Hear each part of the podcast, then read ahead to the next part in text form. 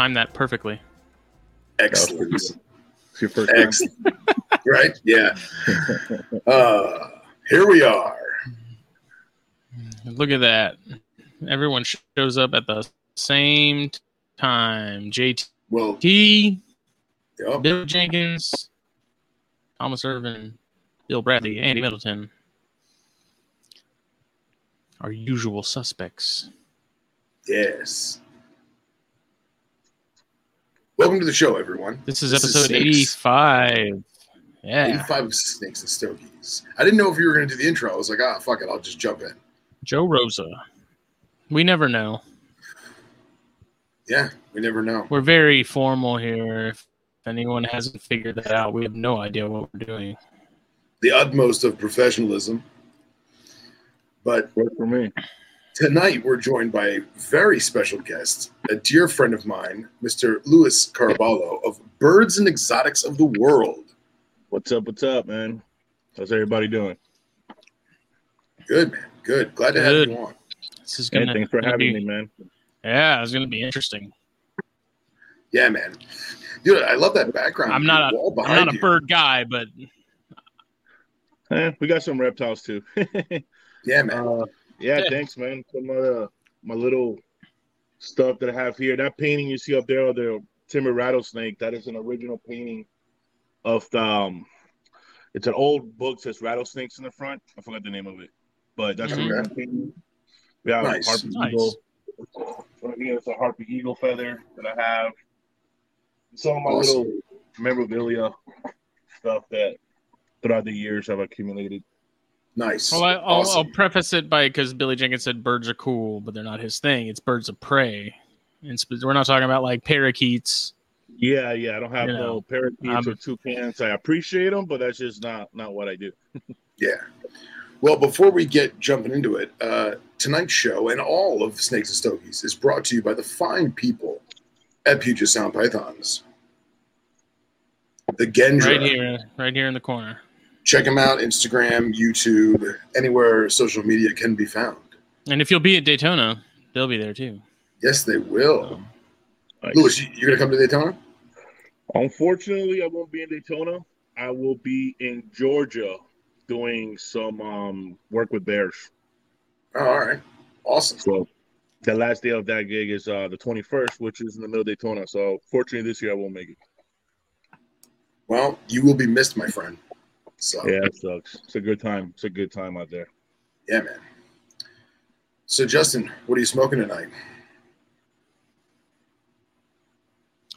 I just lit up an Opus X. This is just the Excellent. Robusto. So I really we well we released issue 22 of Herpetoculture magazine today, and so every day, every time I drop a new issue, I go out and get me something bougie, and that's that's my like breather of finally it's done, it's out the door. I can kick back for at least a couple days until I have to start issue 23. So. I love This it. is- I've been waiting to smoke this all day long. And dude, I mean, yeah, you know I'm biased towards Venomous, but that cover, man, that cover is fantastic. Yeah, yeah. There's a guy down in uh, I think Veracruz who took that picture. Found him on Instagram. That's how I find a lot of the cover photographers. Honestly, is search the species that we have the feature on, look for professional looking, high res quality photos, and message them and see if they're willing to let us use it. So awesome. Yeah, it panned out very well. I'm very, very happy. So, Derek did a great job on that article too. I really uh I haven't done one of the the HM highlights like the little short five ten minute videos where I interview someone who did a piece in you know the latest issue, but I want to do one of those on the Ophryacus with uh with with Derek for sure. Just gotta figure out when he can do it. nice. Good stuff. Yeah, man, his animals are just tip top specimens. I mean, legit textbook, you know? It's such a cool species that's really unknown. Like a lot of people aren't you know aren't privy Yeah. to the fact that those even exist. And They're really badass.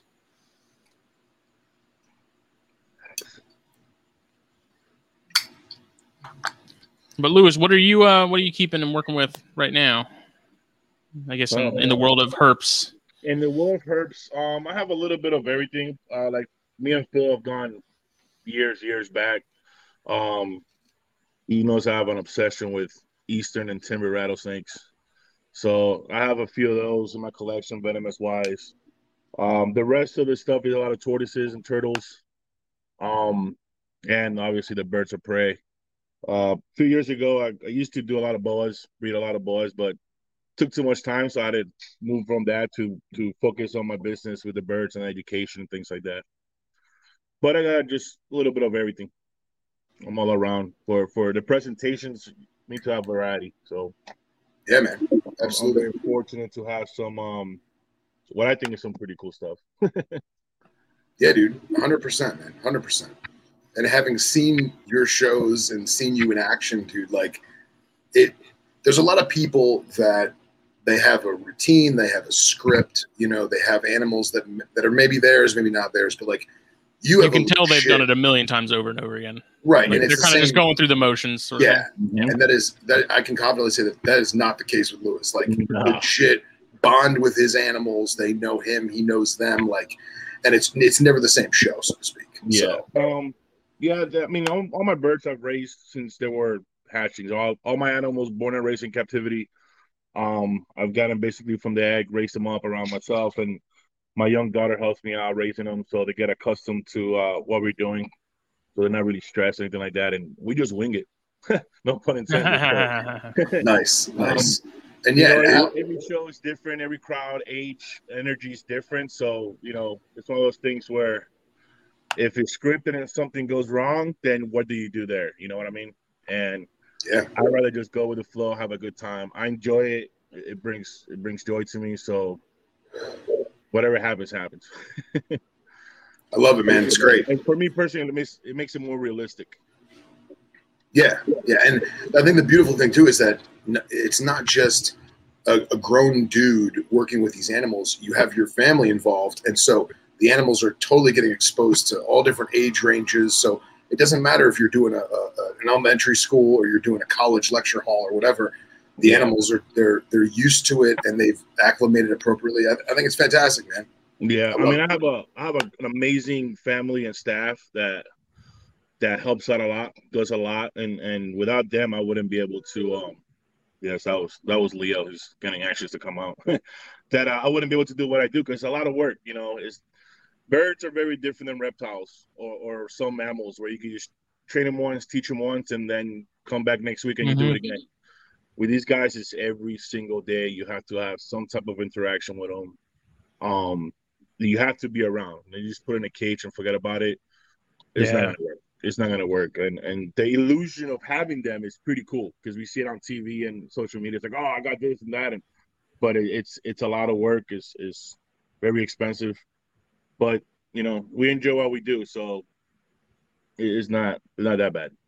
So as, as far as the birds, like the birds of prey, though, like in, in terms of like intelligence in comparison to something like some of the parrots and stuff, I mean, are they they pretty high up there, sort of in that same ballpark? Well, when when I look at intelligence of an animal, I, I don't think there's such thing as a a wild dumb animal.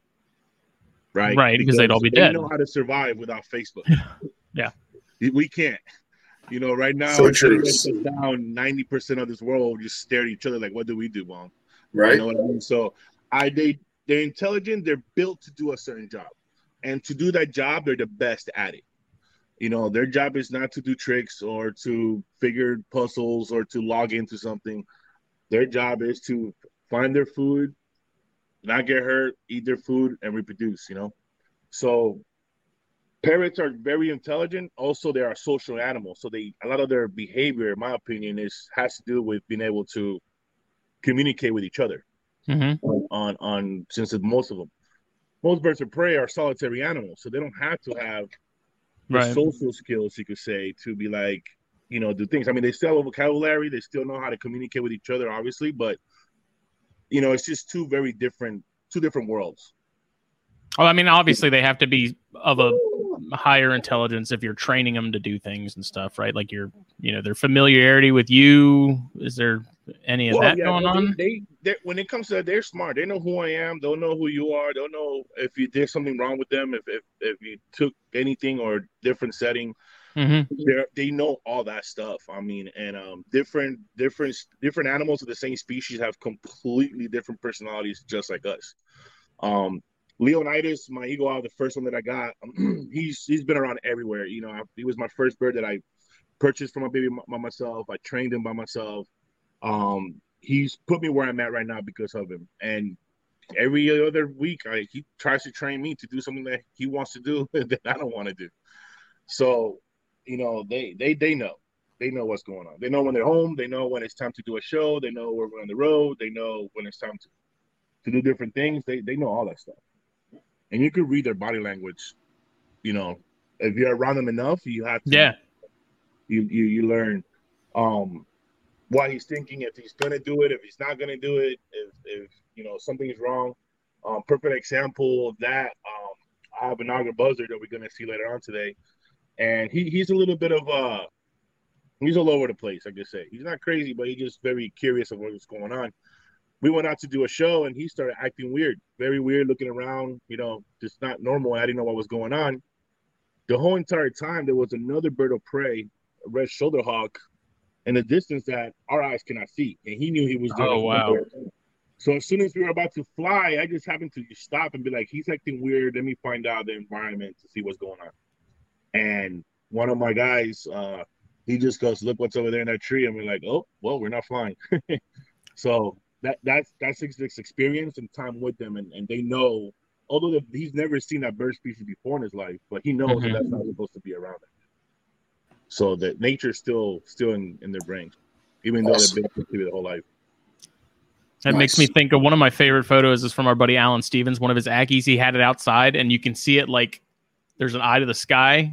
Mhm. And Alan said there was a plane flying over, and Yeah. that Ackie was just like he said it was just staring it down. It's, Yeah, it's yeah. funny because you can see it's just dead focused on whatever's going Yeah, on up there. As soon as they come out their their enclosure, they just they know there's something there, and they just you just got to figure it out.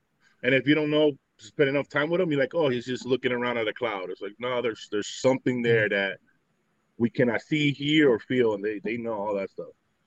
Yeah, so I, I think they're very intelligent. Super cool. So I know everyone's probably dying to ask. So how did you get into all this? I mean, how'd you get into the birds? How'd you get into raptors? How'd you get into snakes and stuff? Well, the the Raptors was by mistake. I did everything was by mistake.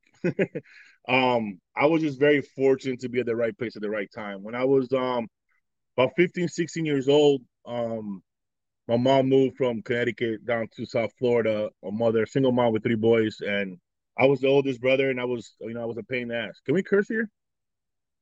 Okay.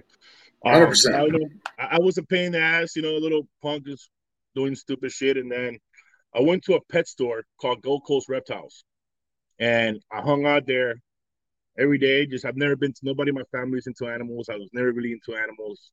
Just never had the opportunity. I was around it. Start hanging out there, and then I met the owner, Craig Tillum.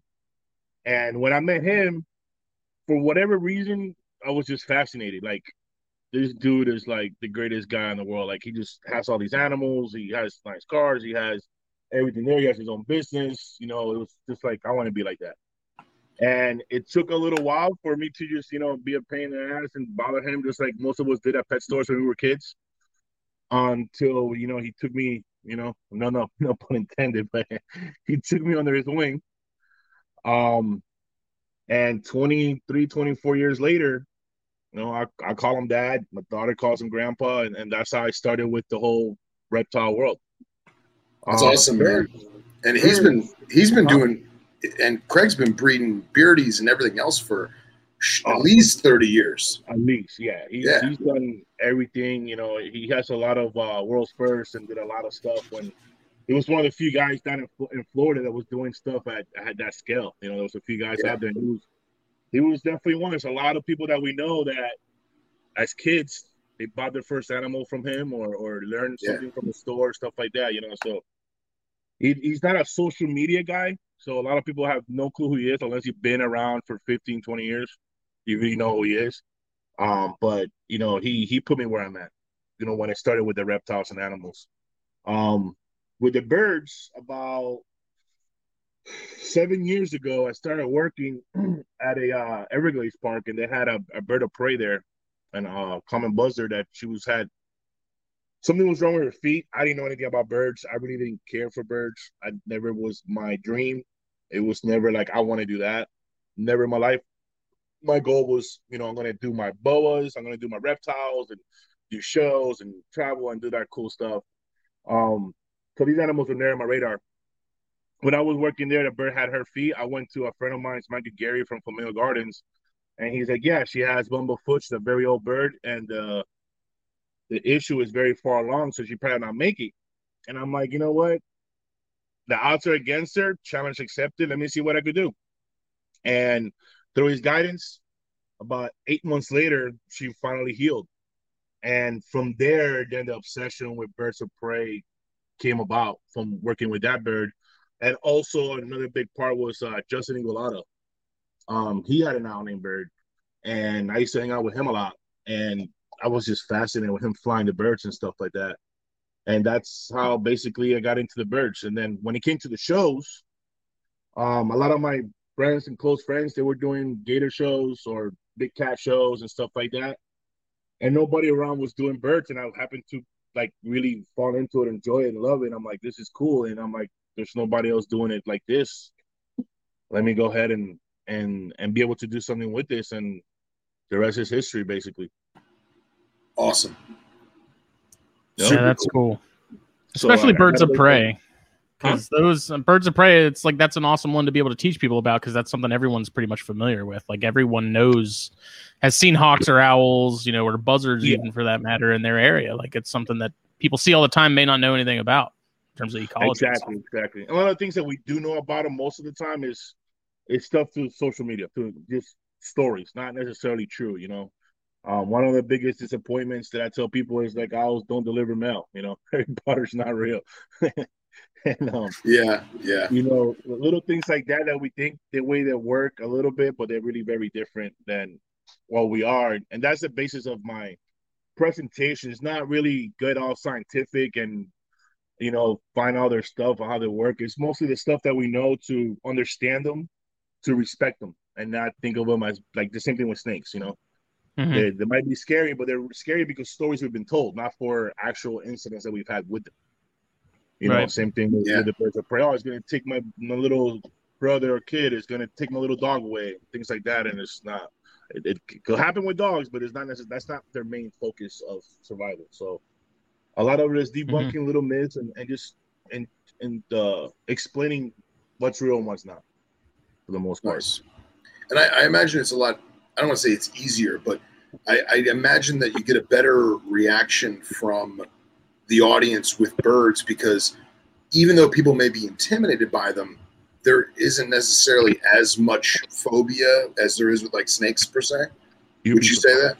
You'd really? Be surprised. You'd be okay. Surprised. Um, I've had people that they see that there's there's a bird phobia, just like snakes and spiders and everything else, and and through like scary movies and things like that, they will lose their mind. Um, the hard part is it's almost like like if you show one bird for some people, you see them all, right? If you bring one snake out, they see them the rest, unless you go real deep into it. So that's why uh, every animal that you present differently and you still get that attention span. But but there's people that that have fear or they're they've had uh bad you know dealings with like a parrot biting them when they were younger or a duck chasing yeah. them in the lake when they were kids and getting beat up and they're like oh he just hates me but they don't understand that it was you know a territorial thing probably a mother with eggs or, or that's his home and we just want to be there doesn't mean that we have to be there and something happens so we can't be the, the we, we can't be bad at it I fought for it. We have to play the victim, and then that story comes bad. It's like, oh, dogs are bad because they chase you, and why they do? Uh, I don't know. They're just bad animals, you know. So stuff like that. So that's what keeps it a little interesting because you know different different ways they do. But you'd be surprised um, how many people are scared of them or have a bad idea of them from somebody else's experience most of the time. Awesome, awesome. Tell you what, I didn't have an appreciation for a lot of them until you like see a bald eagle in person and like up close because you don't yeah. realize how big a lot of those birds are. You know, you're so used to seeing them, you know, way up high that you see them in person. You're like, I those are way bigger than I expected them to be. Yeah, bald eagles are a pretty big bird. Um, and he's uh, my my biggest fascination is just how they're built for that specific thing that they do. Mm-hmm. You know what I mean? Like like an osprey's built. You know, they're bassmasters. They're they're specifically built to catch fish, and the way their feet are, the way their eyesight is, the way they hunt and fly, it's just like, man, that's that's pretty. Dope. Yeah, they're just they're like Yeah. if you took a missile and a sniper at the same time and put them together, man, it's just And and a lot of things that we do right now comes from birds. The way bird uh, planes are built, the way aerodynamics are. You know, birds people don't understand how they fly. Like, how can you just flap your wings and fly fast or slower? You know, we can't do it. You know, and there's just the way they are able. They're built to be able to do that. It's uh, it's pretty amazing. and thermals and all that stuff. Exactly. Yep. Oh, I'm just amazed at like every time I see your animals, or even if I'm just like the zoo, it's it's crazy the the vocal range. Like we see an owl and we think it goes hoo hoo. You know, they don't Oh. you know realize the extreme vocal range those have. Or like bald eagles have that high pitched whistle. Like I would never expect that. like chickens. Bald eagles are glorified seagulls. and that's like another thing. Like um, when we see Western movies, that we hear this big, powerful roar from an eagle flying around. In reality, it's not a bald eagle; it's a red, uh, red-tailed hawk that does that that that noise. So yeah, they're just using the sound clip. they're just using a sound clip of a red-tailed hawk instead of a bald eagle. Bald eagle is more like chirping. Most eagles don't have that that roar or that we see as like powerful that we see on TV. So it, it is, and yeah, all owls. I have a, a spectacle owl here, and one day when she was growing up, I went um outside and I heard a weird noise, and I'm like, "What in the world is that?" Couldn't figure out for the life of me, and it was the owl making a completely different vocalization I've never heard before. And then when she was just communicating, and I didn't, I didn't even know about it. So yeah, and, Super and cool. I have so many different species. Um, right now we have ten different species of bird, and they're so different. It's it's ridiculous how different they are. Some things are like that's not. Well, there's no way that is that. I'm like, yeah, it's, that's that bird. Makes a big What's difference. the what's the day to day maintenance on those like? I mean, you go through a lot of Well, rodents, yeah. well, they eat every single day. Um, they eat every single day. My bigger birds uh, will eat a large rat every single day. Um, other ones will eat uh small rats or large mice every single day. So every day they have to be fed. Um, and though the variety, the diet is very variety depending on the time of year. Um, if they're molting or not, between quail, chicks, um, rats, um, rabbits, you know, so all depends. So it, it does get up there with a lot of, but the everyday thing is is what is what hurts the pocket.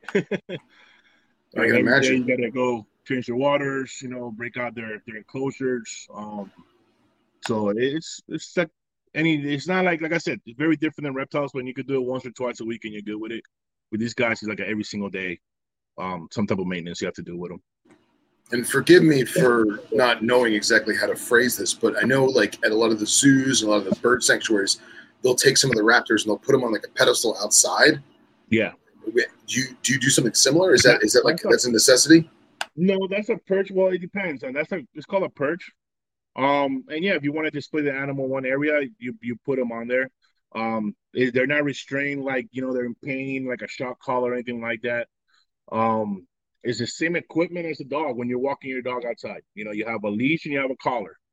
With bird terms, it's just called anklets and and a leash. You know, so uh, and justice and these which other equipment they have and that's just to keep them stationary, safe, because a lot of them are not native to here, and we know how um, having uh, non-native animals could mess up the wildlife here in Florida and a lot of other places in the country.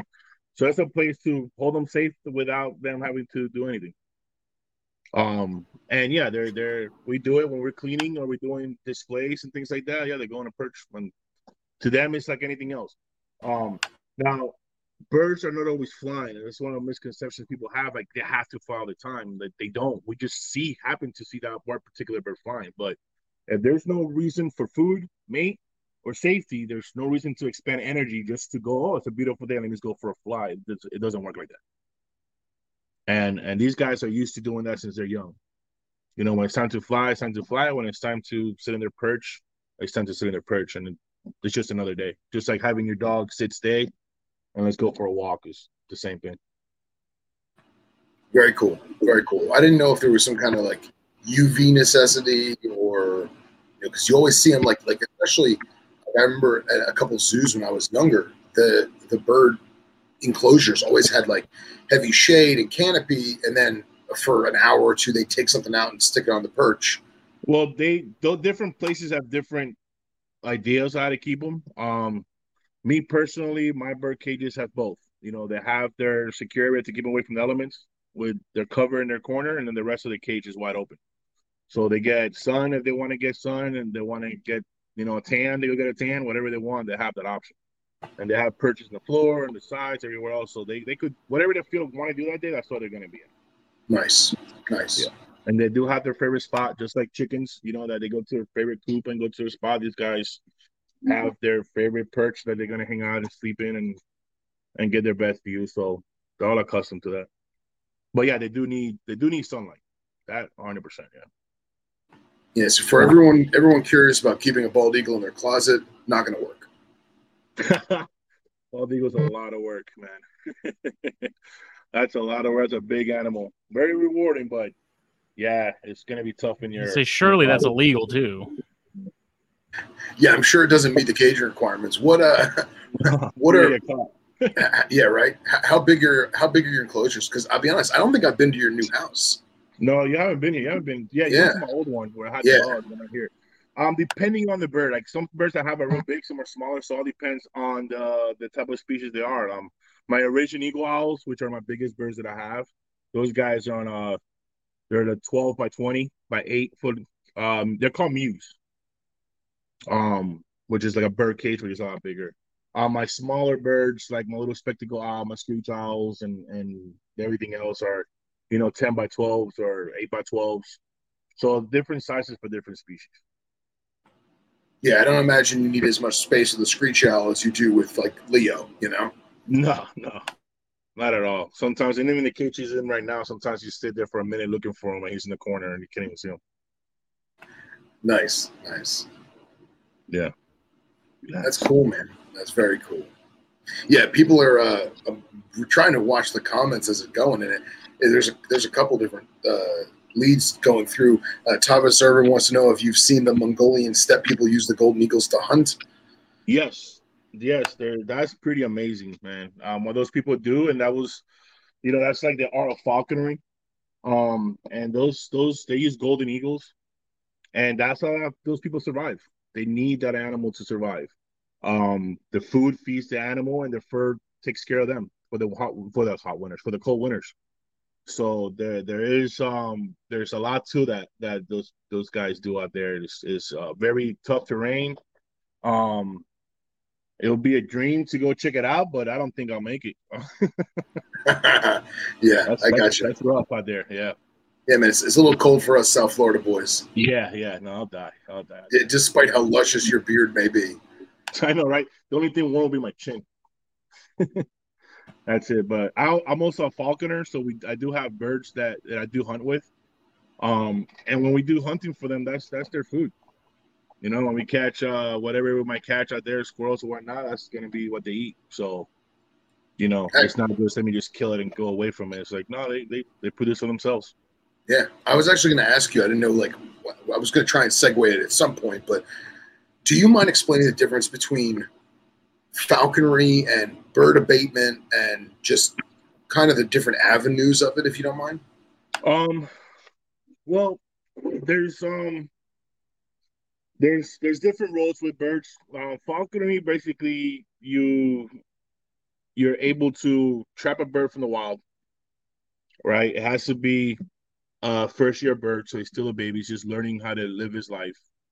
You train him to hunt. You build a bond with that bird. You go out there and hunt with him. And once season's over, he goes right back to the wild.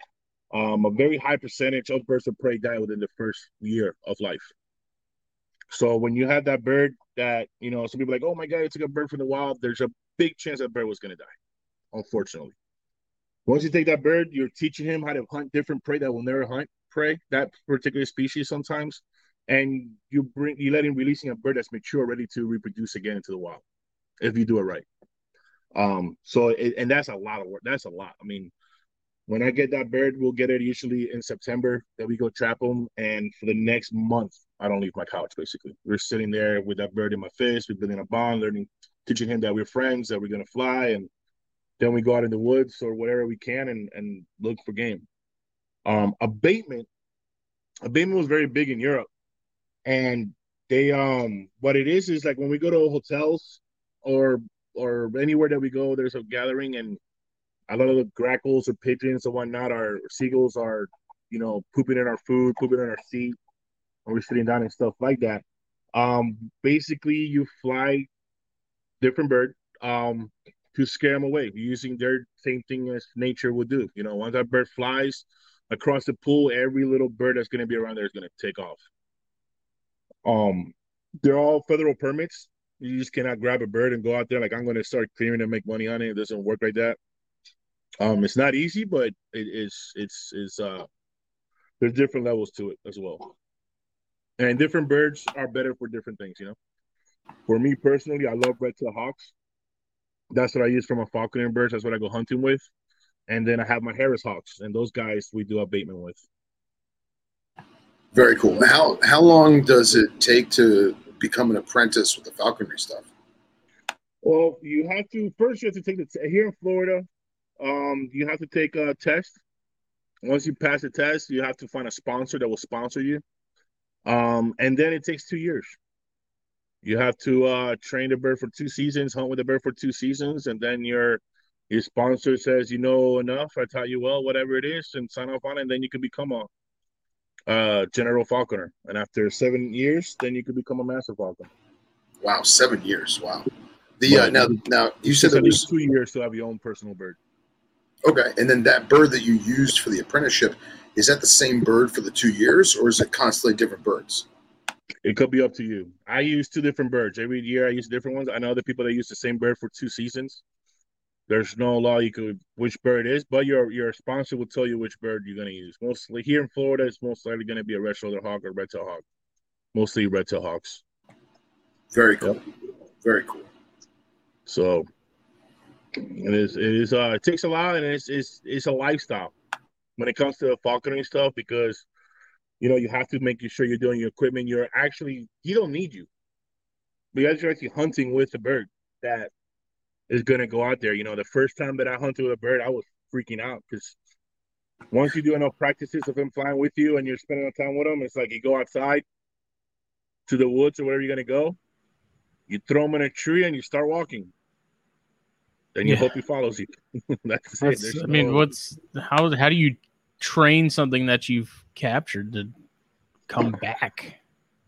Time, time, uh, just time building up bond and, and reward. You know, you cannot yell at them. You cannot like uh, you're not gonna correct them like we correct other animals. You know, they, they don't work like that. If they have something that you cannot do, like you just have to work around that behavior to turn it around to where you're at. It's time taking, but um it just takes a lot of time that he knows that you're you're a safe source of food, basically.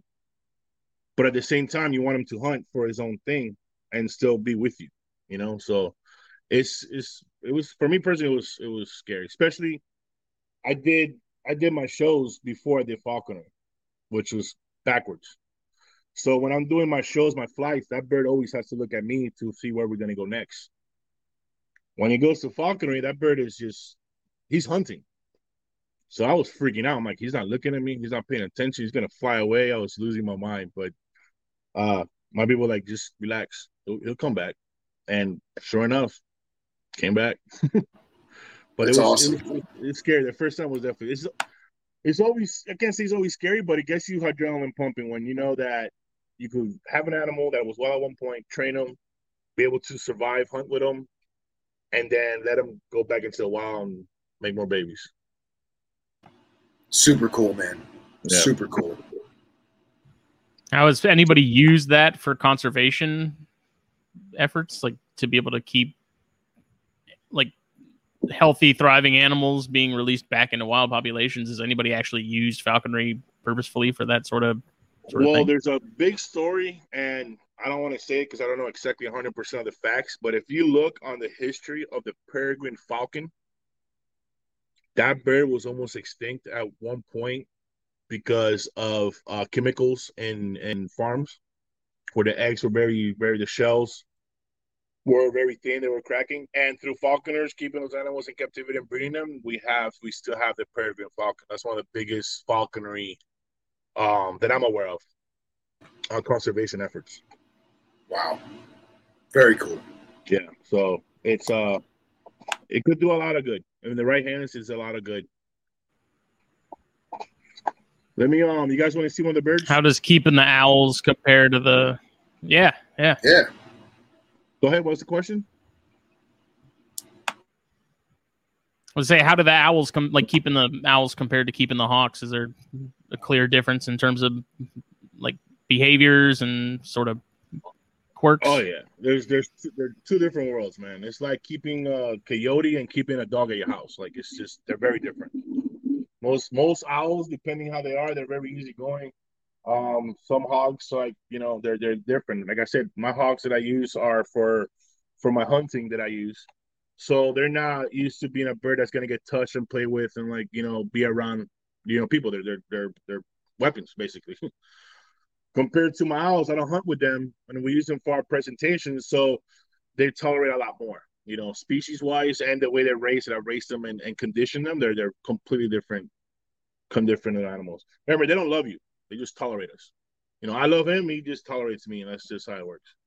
But uh, let me get Leo out here. 'cause He's getting a little antsy in his cage. Want to come on, bro? Yeah. You can hear him.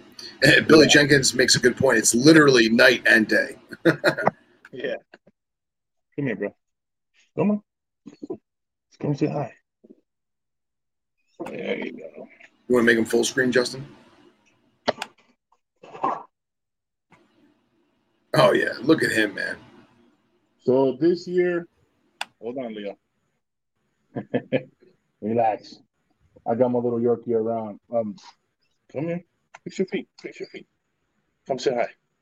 So this year's Leonidas. He's a seven and a half year old Eurasian Eagle Owl. Um, he is a big boy. Only weighs about four and a half pounds, which to most of us doesn't seem like a lot of weight. Until you got to hold him with one hand, then he gets uh fairly heavy. But um, Yeah. he's uh, one of the largest owl Yeah. species in the world. He's a big boy. He has big, big feet. Let me see if I can show you guys there his talons. I don't know if you guys can see him really good. Oh yeah. There you go. Yeah. Those guys hurt. Those guys hurt. he has about 500 pounds of pressure per Yeah, I can't imagine it would it would take a whole lot of. Yeah, it's not going to take much, I'm sure, to break the skin with those bad boys. Not at all. It sucks. it sucks. But their talons, they're they're they're they're their their tool. You know, um, when they catch their prey, those talons will penetrate Mhm. the, the animal's body, and that's how they uh, get their kill. It's it's through their talons. But they're they're pretty amazing birds. Um, and me and Leo have a very good, you know, very close bond. I spend every single day with him. His whole life, it's only just been a few days without him being next to me. But he, he's very curious little chicken wing here. Too cool, man. Too cool. Right now it's in molt too, so it's lose every year they go through a molt where they lose their old feathers and grow their new ones. Get out of here, Max. And um, that's not lunch. He's my little dog. that, that swivel head just cracks me up. Like yeah, that's the thing about them. Most people think that they could turn their head uh, 360 degrees, and if they turn their head 360 degrees, they could uh, only do that once in a lifetime. Not true. Um, but depending on the species, they go between 180 to 220 degrees. And the reason they have to do that is because their their eyes. let me get my position over here. Their eyes don't they don't really have eyeballs. Look over here, Leo. They have more like eye tubes. So their eyes are placed in their head. So in order for them to look around, they have to move their heads. You know, if, if we want to see the world, how now, when most birds of prey look at the world, just put binoculars on, and you have to do the same movements to be able to look around your surroundings, and that's how they move their heads a lot. Right, Leo? But they're always looking around their their environment And don't- seeing what's new, what's going on. What's up? Don't they have one ear that's bigger than the other? No, that a thing- no, that's a thing- is that a thing with all owls? One ear, Oh. one ear is up and one ear is down, and, and they're right behind. Uh, okay. They're able to listen around. Like these guys, is like the great horn owl. A lot of people confuse him with being a great horn owl, but our great horn owl is a little smaller. Hey, come here. Come here, Max. I know. Because Max, get Max, hold on one second. Get Max out of here because he wants to get Max. Um, they're um, yeah. You guys get very uh, a lot uh confused with the great horn owl that we have here in North America. They have these little things up here, Mhm. little tassels Right. and stuff. Um, and those are actually for their um, for the camouflage. So if you look at him, the way they hunt is very different than other birds. Where these guys would just perch themselves in the in a branch and wait for the food to come to them, compared to other birds of prey that fly around looking for their food. That's when we see television and stuff. All the animals in the forest go to the old wise owl. Um, in reality, it's just Uber Eats. You know, they just wait there for the food to come to them. So they have to have amazing camouflage. So up here, this is like little branches when they they're in the tree, and they fit in perfectly with their environment like a big log. So most people think that these are their ears, but it's not. Just like little horns or tassels. Uh, great horn owls are orange, uh, yellow eyes, and they're gray and black. Eurasians are orange eyes, and they're brown and dark brown. Too freaking cool, man. Too freaking cool. That thing's cool. Yeah, that is. I like them. you can't have none of that. That's awesome. Yeah, Yeah, he's a trip. Usually when we do presentations, he'll drink out of a water bottle from me. So every time he sees me do something, he's like, "Is that for me?" I'm like, "Nah, not that. You got you got to fly home, bro." It's crazy how you say he's only four pounds, but he's got to be what uh, at least two feet tall, right? Something like that. I'm only 150. Like, you know, you just look big. yeah, yeah. Okay, sure, pal. Sure. um, yeah, he's about you know 20, 24 inches. He's not that. He's big. You know, um, a lot of stories you hear from people that saw a bird that was four feet, like waist high when they're walking around. That's just fear. You know, it's just like that snake that was 20 feet long and it was a little razor. Yeah, yeah, exactly. Yeah, yeah. Um, my female that I have, uh, Eagle Owl, she weighs seven pounds. So she's almost twice as big as him, and she, she's big. Wow. Yeah, and she's a very big uh specimen, a, si- a big size for a species. That's awesome. But yeah, he's- Have you he's- done any breeding with any of them? No, I do not breed any of them. Um, there's enough of them around. There's a lot of people that do that, and I just do not do that. Because once I, gotcha. start breeding them, if I breed them, the animal, I'm never going to use it. I cannot do what I love to do. Okay. So there's not, there's no, there's no. For me personally, reptiles, yes. Birds, no. That's Right. wild. Like, what do you do? Oh, I breed owls. It's like Yeah, they won't believe me. They- They'll never believe you. the most random. Oh, one time, man, uh, one of the birds cut my wrist with his feet, and um, I went to uh, Publix. This older lady was rang me up, and then she just looks at me and she goes, "Sir, you know things could be worse," and gives me this little Bible quote, and I'm like, "Okay, well, what's up with that?" And she saw my hand; she probably thought I was a cutter or something. And I was just had to say thank you because I want to know it was my owl that scratched me like that. She wasn't gonna believe that either. So Yeah, yeah. I just got to take it like yes, this, this is the way it is. So sometimes things like that do happen, which is pretty funny. That's crazy, man. I never heard that story. That's a good story, man. I like that. Yeah, Ah, dude, and it's crazy because like he's just chilling with you, you know, but at the same time, the head is totally Yeah. swiveling, watching everything, like just Yeah. looking at everything. he's calm, and now that I came out, he hasn't been into the house in a little while. Um, just it's been raining down here every single day, so they've been outside. So once he looked around a little bit, he's like, "Okay, there's something going on." The dog's put away. He's like, "Okay, this is what we're doing right now." But to even to get him to this part takes takes a lot of time because naturally they won't just sit here with, you know, dogs walking around with other birds and everything going around in circles. So they just they won't be sitting here. But he's still curious. Yeah. And, uh, uh, the other thing is, is the echoes. Like we don't realize it, but sometimes if you ever see one looking straight back at a wall, we're like, why is he just staring at the wall? And we don't realize the sound waves coming off the back of the wall. So he doesn't hear you from the front; he hears you from the back. hmm So they turn around to do that. That's how sensitive their hearing is. So everything they do, there is a reason for it. You just need to know what that reason is. Very cool. Do do their eyes have the ability to, to see the screen or like TV? Because I know like with dogs, if your TV's not HD, like if it's an old school tube TV, I, Yeah. I th- I'm pretty sure someone please correct me if I'm mistaken that if it's a tube TV, the dog can't see it correctly, but like an HD one, they can see it perfectly fine. Which is why your dog will respond to your HD TV, but your dog won't respond to your FaceTime on your phone. That I have no clue because I have a Doberman. She's supposed to be my security dog. And this beautiful specimen of an animal will sit in the couch and stare at the cameras all day long without moving. Until something moves in the camera and she knows which camera is where and she'll go to that spot. And she's never been trained to do that. Wow. She did it on her own. And that's it's not it's an old little flat screen, like one of the first one on TV is probably 10 years old, and she could see through there. So I don't know. Now these guys sometimes he does see movement on the cell phone screen, but he's been desensitized to cell phones, so he just sees it as just another object, nothing that is gonna be there, you know, it's just different things.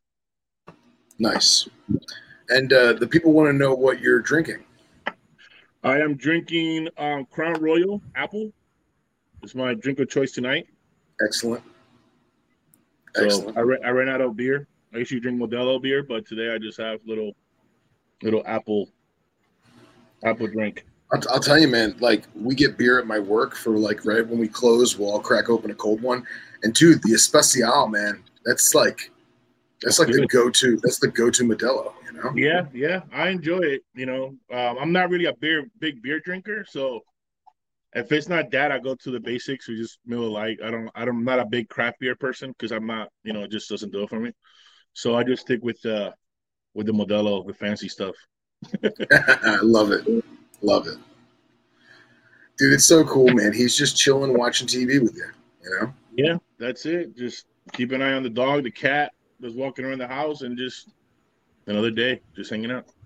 Have uh Have you ever had a close call with another pet? You know, whether it be bird or otherwise. Uh yeah, yeah. I have a I have a Siamese cat. Actually, Jan, bring the cat over here. You might get to see a different. Just keep look at his facial expressions when he sees it. You might change. Here, uh, make him full screen, Justin. Bring him over here. I know. Give me. Here. So these guys have been accustomed to seeing each other already. So he doesn't really care for the cat, just like let him go. But this beautiful cat here, Jack, Jack the Beanstalk here.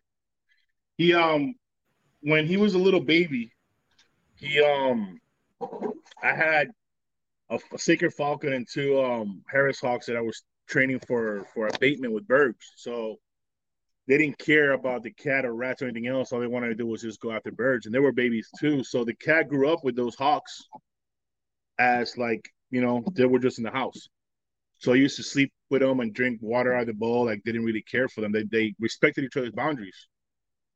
But um, once the cat got bigger and I had other birds, he thought that yeah, we're gonna be friends. I'm gonna go mess with you. So there's been times where where he came close, but the cat usually stays stays away. You know, that's like one of the biggest dangers is when you're teaching a bird to hunt, and then you have other animals in the house. They all need to respect their boundaries. But with Leo here, he's he's been around everything his whole entire life. So to him, it's just as long as they don't touch him, he could anything could walk by him. Tigers, uh, elephants, dogs, cats.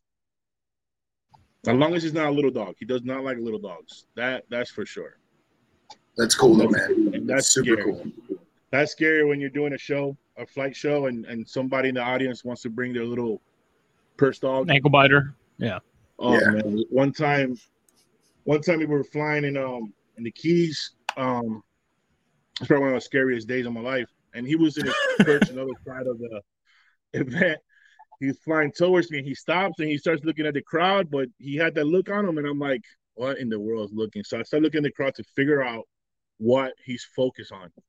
And he wasn't moving. He was just staring at it. And I see this lady feeding a baby with a little like a leopard print blanket. So I scream, I'm like, lady with the baby, turn around, please. Oh man, And she's like, well, I'm like, just turn around, you're gonna lose the baby. So she turns around and he didn't move. He's still staring at her. So I'm like, okay, so it's not her. What is going on? Well, there was another lady that had a little little lapdog in her chest. And I'm like, oh Lord, this is gonna suck. Oh So man. start- I'm not gonna run, so I'm gonna gallop towards him. And I told the lady, turn around, please. And as soon as she turned around, he's like, oh, okay, there's nothing there. All right, where are we going now? And like just turned off like that. You know, Crazy. but another two, five, two or three seconds, and and he would have done what he does. You know, so little things like that when we do in our presentations is, is stuff we have to look at. So I've never had an accident, knock on wood, or, or things like that. But there's been times that if I didn't, if I didn't have the experience with them or know how to read their body language, it could have been a lot worse. Oh yeah, man, for sure. For sure. Yeah, but, but yeah, the other equipment I was telling you about. Let me see if it'll stand up for you. Now Leo has about a five and a half foot wingspan. Oh, hold on, there you go. Ooh. Uh, this right here is Good God. like their leash and their anklets. Like, as you can see, this is just like a collar and a dog. It doesn't doesn't hurt them or nothing. It's just there's me holding them like Yeah. That's it. Just so it stays there. That's it. For some people, think it's like contracting them or like a choke collar and things like that, and it's like nah. It's just regular equipment we use on every other animal too. Right, Leo? And how Yep. often you guys obviously have those big Yeah. gauntlet gloves? Uh, how often do you have to like replace those gloves? Like, do I mean I know they're thick leather, but It depends. I mean, if you like any other equipment, you know, part of the part of it, you take care of it, it it'll last you a long time, especially with the talons not being too sharp. Um, we don't trim their talons or nothing like that, but with the prey that we give them and their closure, they just naturally trim them down. So, you know, I probably go through a glove a year, maybe, or every two years, if that.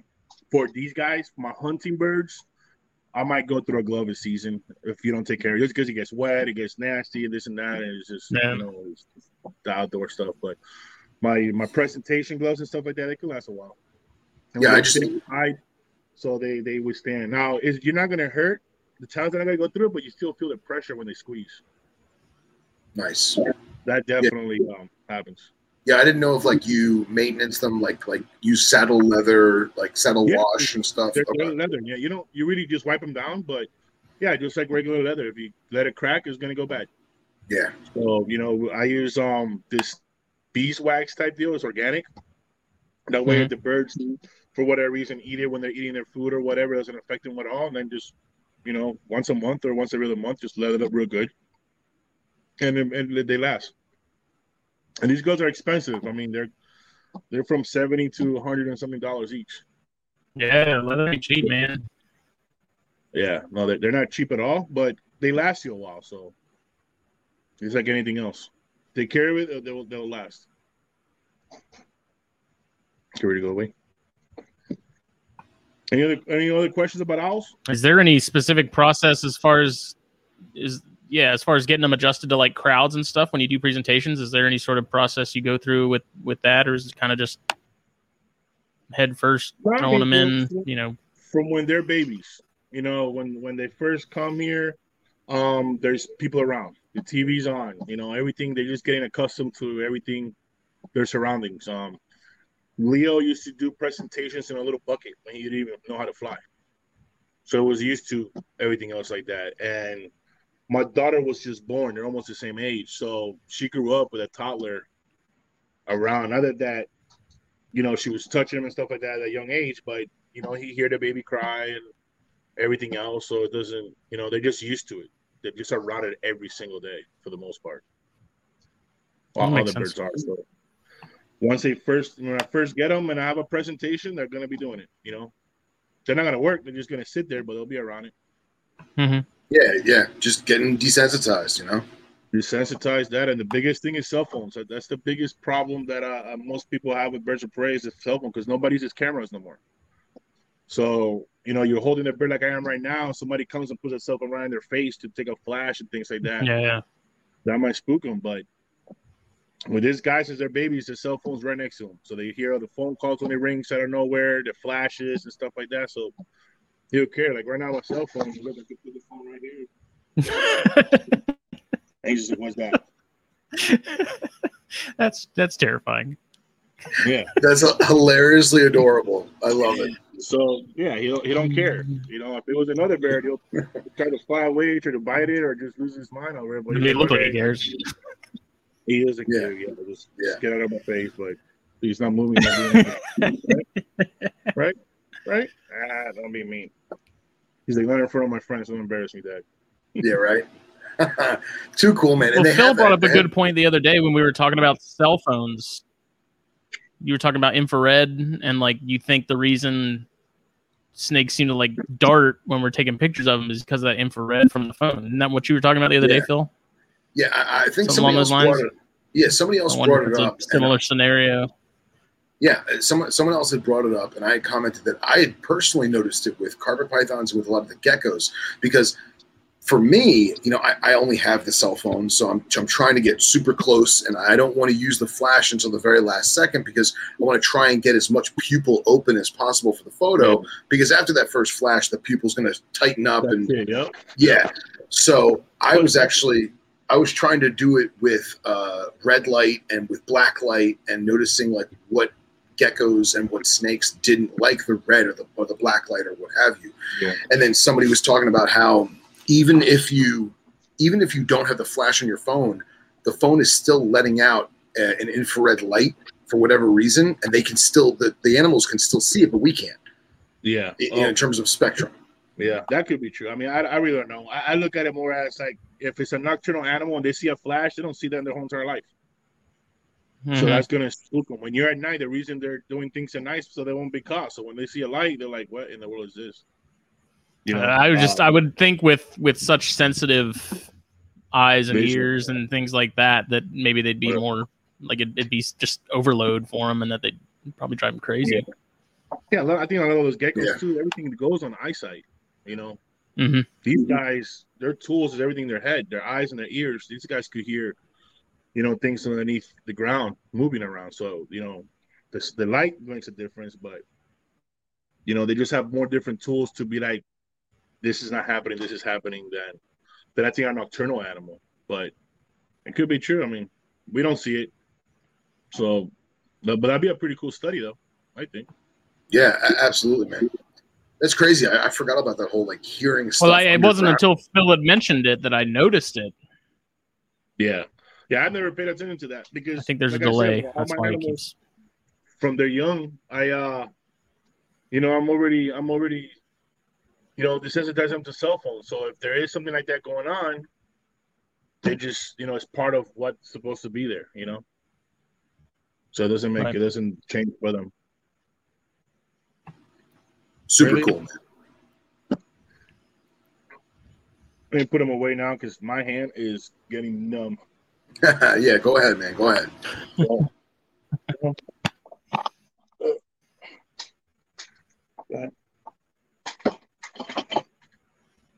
you go. Uh, we got here. Come here. Oh, she's dying to be here. Come here. Come here. Come here. This is uh look look at the camera. This is Gianna. This is one of the, the babysitters of most of the birds and, and raised two owls in her belt already. Nice. nice. She's shot on camera, but give her five minutes and awesome. Yeah, The next that's a good- generation, right? Oh yeah. Oh yeah. She's definitely uh she's definitely doing a lot of stuff. What were you know. keeping when you were heavy into boas? Mostly um red tails. I, I did a lot of more stuff. Um BCIs, a lot of uh, cow stuff. I didn't really mess around with sharp. Um like I said, my father, well, I call my dad Craig. He had reptile stores and everything else. So everything we bred was mostly for for for that things like that, just to supply and demand. Um, a lot of Motley's, Arabesque. That's probably one of my favorites. More so Arabesque at the time. Um, yeah, those are cool. yeah, so I, I had a lot of fun with them. I do miss it. There's nothing like middle of the night smelling that baby goo from my little boys. It's there's nothing like it. So I do miss it, and sometimes I want to get back into it, but it's like, man, I got too much on my plate. Yeah. It's the smell of victory, man. Yeah. So now it's just, I mean, most of the thing I do right now is like little red puts and little turtles and things like that that I breed, but nothing, nothing out of this world. And Craig had a, a whole line of hog islands too, didn't he? Yeah, we both had a hog island, but the, the one snake that Craig had that was real big was the the sunset womas. It was almost patternless. He had that Really? project for a while, yeah, and that's talking 15 years ago already. I don't know why it happened with that project, but Yeah. yeah, he, he had hog islands. Um, he bred everything, you know. When he had this store, so everything was we bred out other stuff, you know. Yeah. Before incubators, we, I remember when I was a kid, we get all of our corn snake and king snake eggs and just put them in the pantry on the top, away from the AC. Put them there, and then one day just come Mhm. home and there's babies everywhere. You know, bearded dragon is the same thing. You know, Too cool, man. very Yeah, I- I remember last time I actually like because I mean I see Craig like when he goes to Daytona and stuff, and I might see him in passing it, it, here and there, but he, he doesn't know who I am. He, he doesn't remember me. But I remember working for Jay for a while, and it, that was where we got all the beardies from, and we would buy 150, 200 baby beardies from him, and he Yeah. still had clutches for the whole season. man, it You never know? stops. When he goes into something like that, man, he goes in crazy. Um, but yeah, when I was young, um, I remember him producing, you know, close to probably a thousand bearded dragons in his porch. Yeah, Um, same thing with Ackies and ball pythons and all the colubrids.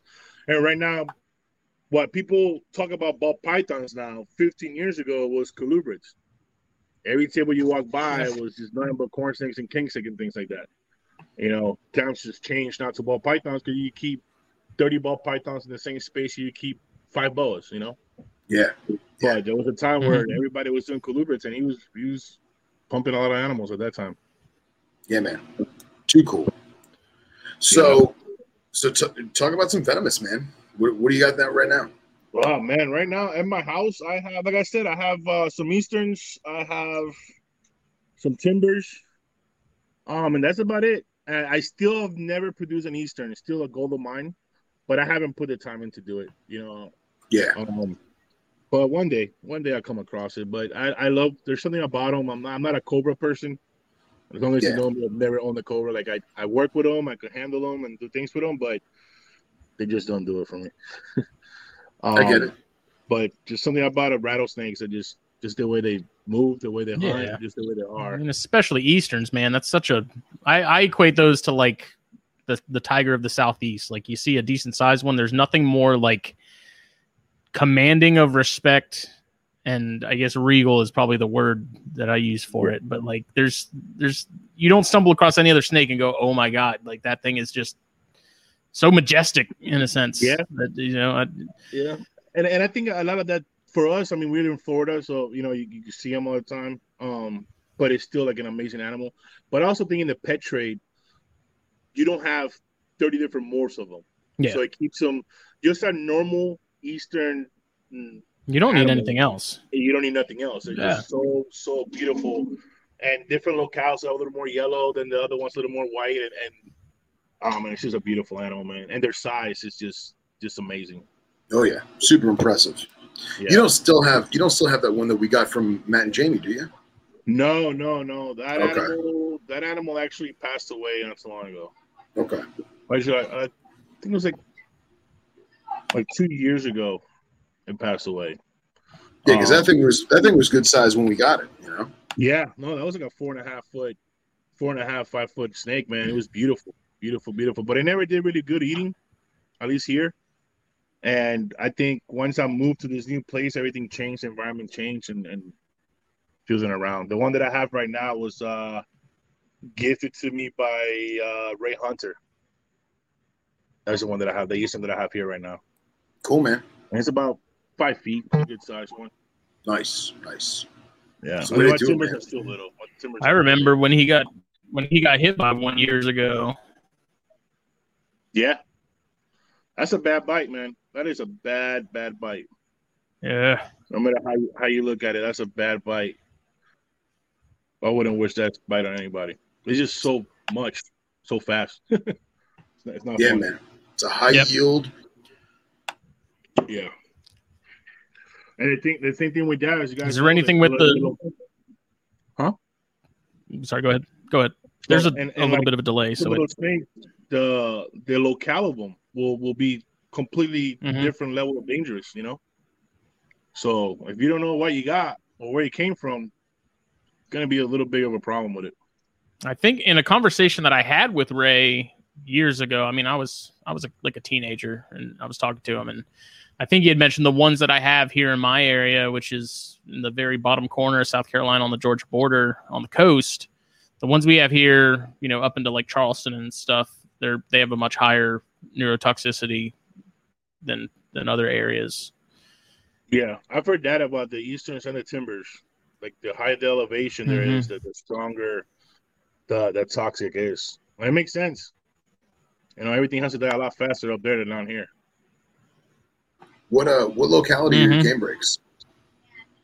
Mine's came from Ray got this for me. I think it came from the west coast of Florida. So that's where that one is from. Cool.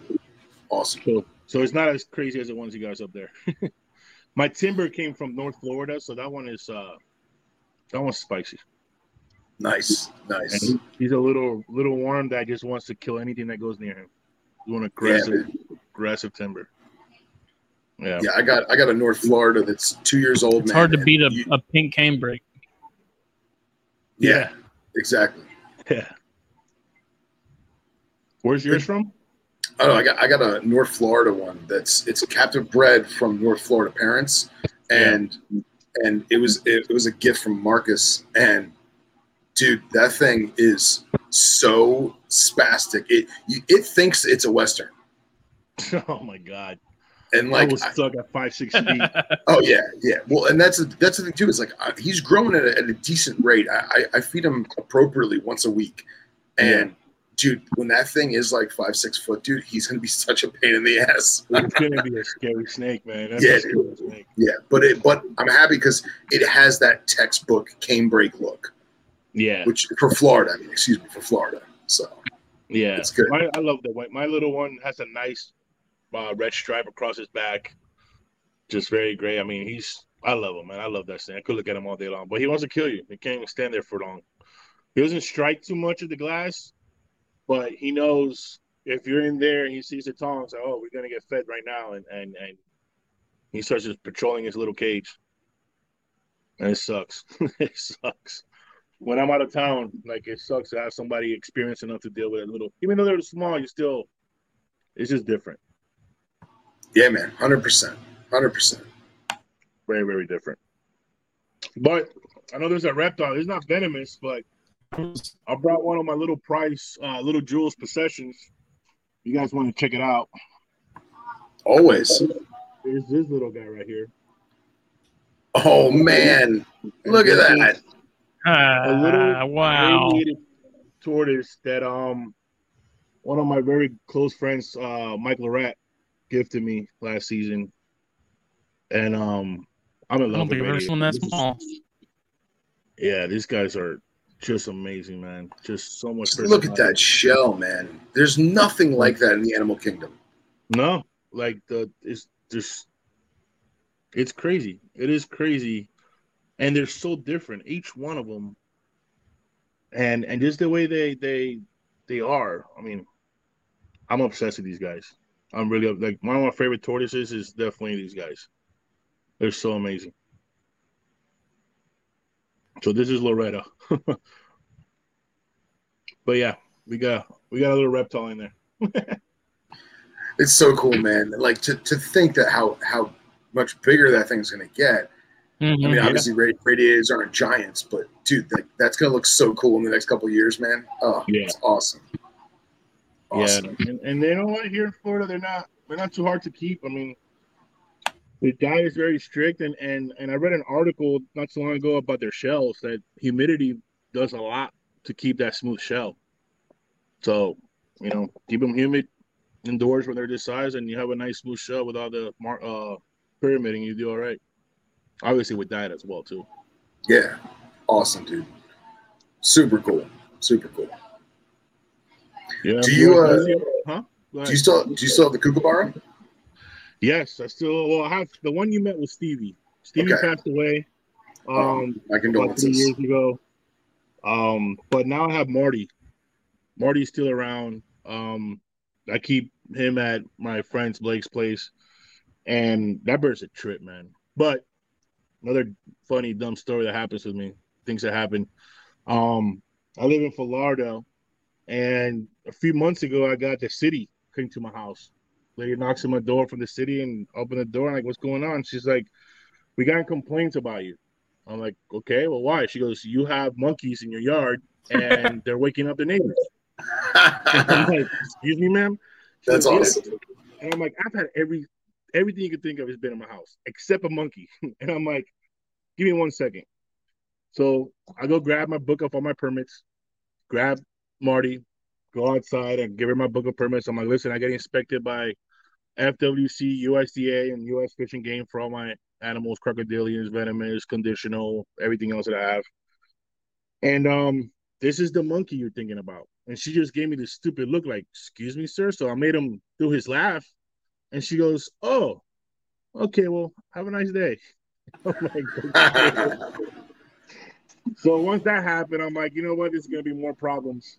So then I brought him to my buddy's house that he lives out in the middle of nowhere where it don't bother nobody. But yeah, I got a monkey complaint because it's a kookaburra. That's These awesome. things are loud. They are loud. They are very loud. And the thing in him, he was, he was, you know, he was, he was a narc, man. That guy will snitch on you. You know, that's the thing that pissed me off because I have a window in my kitchen, and you know, you come home late at night from the bar, just want to make yourself a sandwich at three o'clock in the morning, and here you have damn bird police over here screaming his lungs out because there's somebody turning the light on at two o'clock in the morning. That's And then- awesome. And I get the dog going, and then everybody wakes up, and you're like, you look like a raccoon in the kitchen trying to eat a ham sandwich, and he snitches you out. bro. That That's- bird, that everybody knows there's somebody around, no matter what. That's awesome. Our uh, our good friend Scott Iper down in Australia, he just messaged. He says, "Is it a laughing or a blue wing?" I assume it's, It's a laughing. Yeah, it's a laughing. Yeah, there's, from my understanding, there's only a handful of blue wings in the country. I don't know how true it is. I never really looked into it, but um, all the kookaburras I've had, I've raised ten of them already, and they've all been laughing kookaburras. Yeah. Super cool, man. They're, they're cool bird, man. That that that animal has has uh they have attitude, man. They definitely have attitude. They don't like you, they'll let you know. They bite hard. They'll snitch on you. They're loud. They're they're they're a trip, man. I love working with them though. Yeah, and they'll they'll eat damn near anything they can catch, right? Yeah. There is. I mean, um, you know, um, Fred Garwald, the legend. You know who he is, Fred Garwald. He has one. We get the a few of us got together and gifted him one a few years ago, and he um he lives in the middle of West Palm Beach, and one one or two days his bird wasn't eating, so he calls me on freaking out. I go, hey, he's not eating. I don't know what's wrong with him. I offer him food, this and that. So I went up there to check him out. This little bird was eating every single anole that walked by the cage. So he was stuffed. That's When awesome. figured out that he was eating the anole, so it's like, hey, you'll be all right. Just give it another week or two. There's no more. You'll start eating your food. So yeah, they eat anything. They eat anything, and and they're violent, man. They'll, they'll catch. You know, uh, we here will give him little fish or or little mealworms, or when he catches a wild wallanola one night, and he'll beat the hell out of it against a branch. Then he just Jesus. swallow the whole. Even when you give him dead prey, um, he'll just beat it up against that branch hard.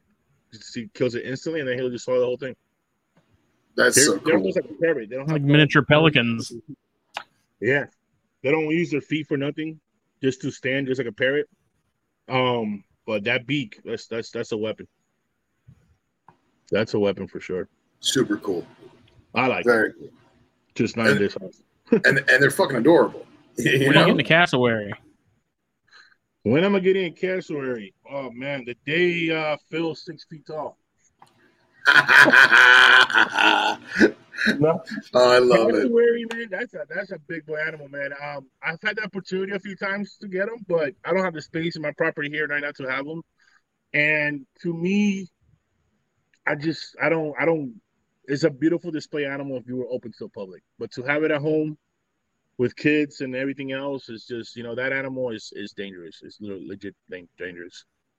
Um, I seen him kick, I've seen him jump, I've seen him do a lot of things. thanks to Phil and Matt and Jamie.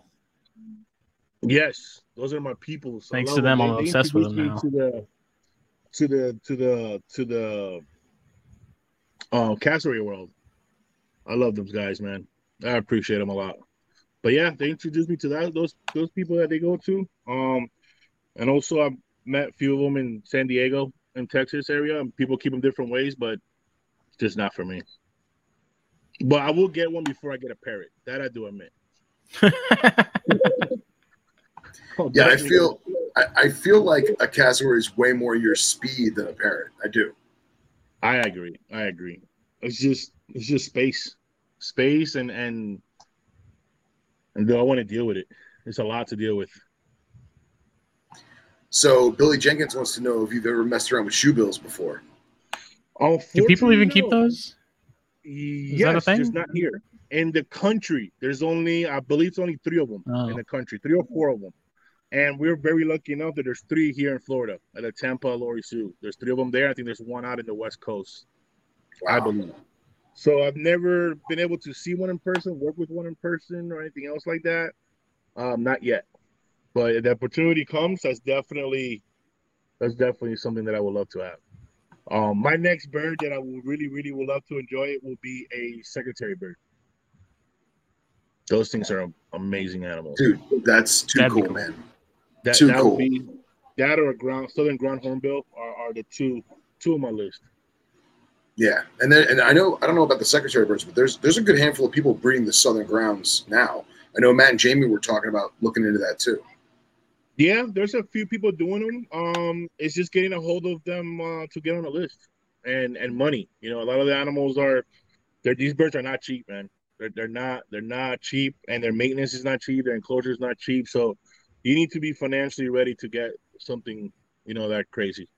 Um, ground hornbills will probably go from six to ten thousand dollars. That's just for the bird. Yeah. And you know, next thing you know, in one year you got double that in caging and food and stuff like that. It's you have to be prepared for it. Yeah, I know a lot of them. Uh, it's got to make the zoo rounds first, and if none of the AZA places want it, then they usually offer it to like guys like us. But That's if it's born in under AZA conditions. oh, okay, okay, So there is still there's probably people that have it, and I know a few people people in their personal collections they have them. Um, they're not impossible to get. It's just you know having the right space, the right financials, and and and being at the right place at the right time. Yeah. So, um, Can you imagine walking up on a cassowary in the wild, dude? I would piss myself. well, there's only one. I've always said there's only one way an animal can smell fear, and that's if you have to change your shorts. And um, I'll be changing my shorts. well, it's funny, man, because like my boy Elliot in Queensland, you know, he does a lot of ecological surveys for the, the job that he does is basically is that ecological surveys and relocating animals from like construction sites and stuff. And Yeah. dude, he sends me videos of him like just walking through the bush and like he'll just stop and there'll just a cassowary comes out, looks at him, goes, "What's up, bro?" And then just keeps on walking. And like that's that's some scary shit. Yeah, but you know what? That's for us it is. But think about somebody from another country coming here and watching an alligator crossing the road. You know, it- it's, it's point. one of those things where we underappreciate the wildlife we have because everything we want is somebody else. But when Yeah. you go to their at their place, you know, I've had um, I've asked some people come from other countries and they I want to see a corn snake. You're like, what? And they see one and they lose their mind. Yeah, First time man. I saw a copperhead in, in, in the wild. I was in Oklahoma. I lost my shit. I'm like, holy shit, they're real. they're not in dust cups. that's awesome. They're actually real copperheads in the wild. Um, and that was pretty cool. So That's we'll awesome. and we'll be shitting ourselves. And then he comes over here, not him because he's used to animals, but somebody else will will definitely like, what in the world is this? Yeah, man. Yeah. I don't cool. know, man. There's something something about walking up on the closest thing to a velociraptor we'll probably get. Yeah. It's a little a little Yeah, different. there's- there's- yeah, there's, there's- I mean, we just know about that one, but man, looking up, I look up and you see this ostrich about to peck your forehead. So those are big birds too, man, or a harpy eagle. You know, there's Yeah, Those things are freaking nuts. yeah, those things are amazing, amazing, amazing. Um, let me take out my next bird if you guys don't mind. Yeah, man. Yeah, of course. Do it up, man. This guy. Let me see. This here is Caesar. We need to do a cassowary episode, Phil. We'll we'll try and make that happen. My fear and obsession is just it's got to happen. All right, we'll, we'll try and make that happen. We'll get we'll get Matt, Jamie, and Lewis to come with us, and we'll we'll, we'll do it up. Ooh. Oh man, look at that! This here. What's up, bro? This is Caesar here. So what's up, Caesar? Behave. Be nice. This is Caesar. Caesar is a augur buzzard. They are native to Africa. This is beautiful red tail. He's not a red tail hawk. Um, I've never seen that before. Yeah, and this is one cool little bird. It's not many of them here in the state of Florida. I think there's only like two or three of them in the state, so you don't see them very often, right? But um, relax, relax. He's very skittish. Jenna, grab Max. Hurry up. Wow. I got a Frenchie that thinks he's a damn dragon. Relax. Um. so a lot of cool stuff about this bird. Um, is uh, if you guys like football, NFL football. This Yeah. is the bird that they use as the Seattle Seahawks mascot. Really? Not a Seahawk Oh, and not a hawk. It's actually this little guy right here. So if you see their games and you see a hawk flying in their games, is is this species right here. Now he is a buzzard. Now when we say the word buzzard, a lot of people look confused and they're like, "That's not a buzzard. That's a hawk." Technically, yes, on both ends. We here in North America use the word buzzard as a slang term for vultures. But a vulture is always a vulture. So if you go to Europe, anywhere overseas, hawks are considered mm-hmm. buzzards. That makes sense. Very interesting.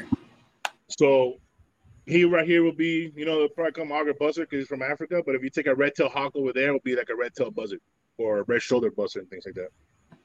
Wow. Um, Caesar's about five years old. He was the first hawk that I got, acquire and train.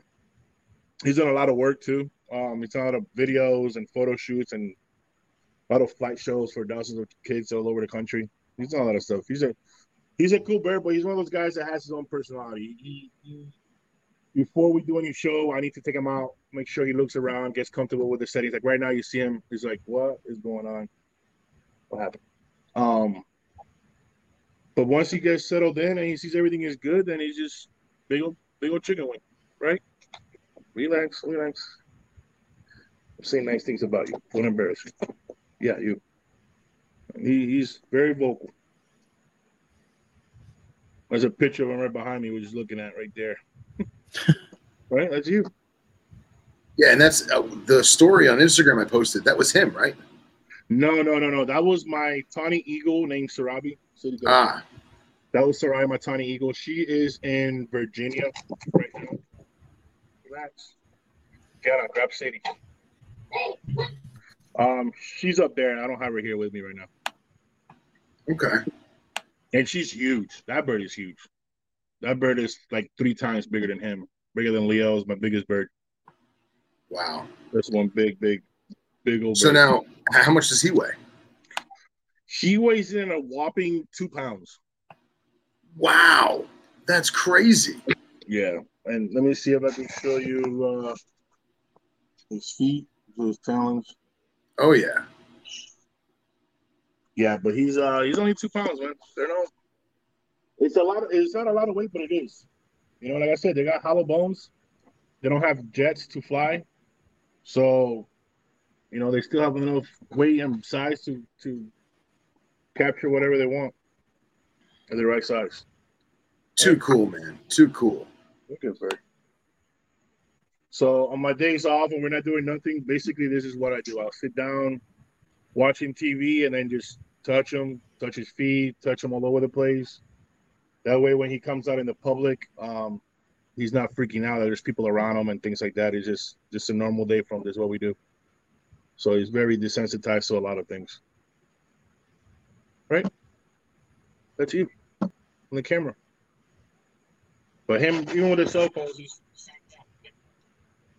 tough. Hmm. Doesn't care about his cell phones, right? Just that's all the good things. Spending as much time with him, you get desensitize him to a lot of different, a lot of different things. Super cool, man. Super cool. And he lives in the African plains, so this guy lives with spurt eyes. Right? Nice. And then uh, he was he Captain bred or no? Yep, he was Captain bred. Yep. And then do you know like the locality of the parents or no? No, no, Okay. no. I know he's third generation captive born, but I Okay. not know the locality where far Africa they came from. Too cool, man. Too cool. This guy was actually born in Oklahoma.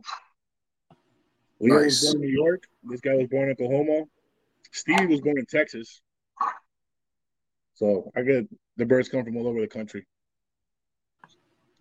Yeah, man. The, the best of the best. Yeah. A lot of time, right, Caesar? Now, the way he got his name, like a lot of people asking the question, like how he got Leonidas and Caesar, and I'm into that, all, all that mythical stuff, and it's pretty dumb. Um, when I got when I got the phone call that I could actually purchase Leo, for a moment, um, I was watching the movie 300, so that's how he got the name Leonidas and Caesar here. When I got the call that I was able to purchase him, um, we were eating Little Caesars. That's fantastic. So that's how he got Caesar. So yeah, all my birds, all the animals. I, I'm very bad at naming things. Usually my daughter or, or some of the the people that help me out and stuff, they name them. I'm bad, but I name one dog Sadie, and that's it. That's cool, man. That's awesome. Right, bro? You good? Yeah, I didn't put him away because he's already starting to get a. He's usually in bed by now. Do you uh do Yeah, you, they're do you cover very them up? confused. Huh? Do you the ones you keep indoors? Do you cover them up like a parrot or no? I don't keep nobody indoors. Um, Okay. My uh, everybody's outside. When we travel, when we travel, they're in um, uh, almost like a dog crate. It's called a giant hood that is covered um, for two reasons. One, so there's no gaps for them to injure themselves and keep them calm. They can't see nothing. That keeps them calm. That's what they use uh, on falcons and stuff. You see things like this. It's called a hood that goes over their head. Their beak comes out through here. Mhm. You see, and that covers their eyes. If they can't see you, they for the most part they're usually calm. Um, that's this actually give you a reference. Like, uh, this is I will use this for a bird bigger than Caesar. This one here is for a golden eagle, Wow. so you can see the head difference on on these guys. This Yeah, you- You Yeah. forget how floofy their head funny, is. they you always- what I mean? They always make me think of, yeah, always makes me think of them wearing like bras on their head. As That's stupid as that sounds. that's funny, but yeah, that's what that's what uh you know you put that over their head, and for the most part they'll, they'll stay calm because they can't see nothing. They just you know relax. But when they're outside, it's you know they're open, open cage, news. Yeah. Very cool. Have you ever had a native, for lack of a better word, predator try and get at them and lose? No, no. Um, fortunately, uh, two possums attempted it, and they don't have heads. They they Wow. went they tried to go into the wrong cage, and no, that's it. Caesar, he actually not too long ago he ate uh, a razor here. I walked into his cage and there was a heavy and razor that he ate. So wow. they Good for they, him. they could do some damage. Yeah, you know they could do some damage, but they've been I've been very fortunate enough that the way I have their cages set up, my property is, and I don't have a lot of predators. My my biggest fear is humans. You know, uh, with birthday balloons and things like that. Um, not too long ago, there was a birthday party somewhere not far from here, and they had the happy birthday balloons get stuck in the power lines, and one of my birds was freaking out. She she was freaking every day. I walk in there and she was just losing her mind, and I couldn't figure out what why it was. Like nothing's changed, nothing's been new. She hasn't been touched. And then I go inside her cage to see what's going on, and I look up, and there was three balloons hanging from the power lines, and just that stressed her to death. So then I had to get up there, um, call the the light company to take them out and things like that because she was about to hurt herself. So things like that are my biggest concerns. Um, holidays, I don't leave. Fourth of July, New Year's with, with the fireworks, the pops and that stuff does not bother them at all. That could care less, but it's just the the the other trash that comes back down that might go into their cage or hit them or things like that. That's that's yeah, falling debris. yeah, falling debris. That's that's that's probably one of my biggest concerns. And then, you know, neighbor puts rat poison out there and could kill. You know, they die here and things like that. Like just that, those are my biggest concerns. Besides that, is pretty safe. Anything that goes in there is gonna not gonna come out. They're, they're, every bird that I have here is strong enough to take out whatever could get in there. Hey, yeah. So that, that's that's about it with those guys. Cool, man. So, are you still doing stuff? I mean, you were talking about the bears. Like, are you still doing a lot of like predatory mammal stuff? I'm doing everything, man. I, am all year round. I'm I travel a lot. I'm on the road a lot. Um, I do help uh, one of my great friends, um, Dexter Osborne, with the Grizzly Experience. He does uh, educational presentations with uh, grizzly bears. So I, I'll get on the road with him and help him out. Um, I still once in a while do stuff with uh, Jimmy Riffle with the Gator presentations and things like that, and I have my own bird stuff. So wherever there's a show on the road or anything like that, I'm, I'm I'll go. I'll do it. I enjoy being on the road. Very cool. Yeah, it keeps me busy. Nice, nice. Yeah. and what's going on with you? What you what you I think last time you told me you were dealing with um what was it, the house snakes? Was that? Yeah, that that project uh, crashed miserably. I wound up oh. I wound up having a couple animals not make it, and then I wound up giving away adults to friends just because like I just my my heart wasn't in it. Yeah, um, I know. That was uh, a so, rare rare project, but yeah, I think stuff like that is pretty cool. Yeah, I think the biggest problem was is that all of our stuff was wild caught and we didn't have a lot of control over how they were taken care of before they made it stateside. Oh yeah, so you're getting yeah, and yeah, that that was one of the biggest problems. And I know uh, a lot of those animals uh, went to friends and stuff, and they made great pets, and they were fine. But like in terms of keeping them long term, I know Marcus still has one of the black houses, and that was the other thing too. Is that the ones that we got that were quote unquote black, they really weren't black. They were like a slate gray color. And from the information that I gathered from friend to friend to friend was they came out of Benin, but that particular phenotype is not indigenous to Benin, it's indigenous to Liberia. And apparently oh, there was hmm. something about walking across the border and that kind of thing. So I think it was just I think they were just doomed from the get-go because they had so much time out of the wild before they got to you know Marcus and I that it, yeah. yeah. it just didn't work. But him and I just got a whole group of Cerastes, Cerastes. Ooh, oh yeah, so, you post those guys. That's, yeah, that's dope. Yeah, so uh, Marcus just redid his venomous room, and uh, dude, it's it's awesome. It's a freaking laboratory, and uh, not surprised. Not surprised. yeah, right. Exactly. With him, not surprised. Yeah. But uh, we got we got 29 animals in total, and of all of they're all wild caught. And I think of the 29, I think 25 have already eaten perfect. And it's oh, been amazing. like two weeks. That's so. That's yeah, promising. so we're hopeful. Yeah. But yeah. Mm-hmm. Can't wait. Can't wait to see those babies. Yeah, man. and, and the uh, thing being wild caught, you got the good odds of hitting that albino or melanistic one. Hundred percent, dude. Well, it's crazy because like they're such an arid species. They're so dry. You know, the temperature yeah. in Egypt, I mean, these are Egyptian. I'm trying to talk yeah. to the the exporter and find out like really what locality they are, just yeah. so I can get a better grasp on like, you know, uh, seasonal weather variants and stuff. But when they got to Florida, you know, my room is probably about 30% humidity. Marcus's room at the time was probably a little higher just because it, his room is a room within the garage. Yeah. So the room had only been built for like a day or two before we put the animals in there, or maybe longer. I can't remember, but yeah. um, they all shed like like that because they had. They're like, oh my god, there's humidity. There's humidity. I'm gonna shed my skin. So and they were it, good sheds too, probably. Yeah, they were perfect sheds, perfect horns.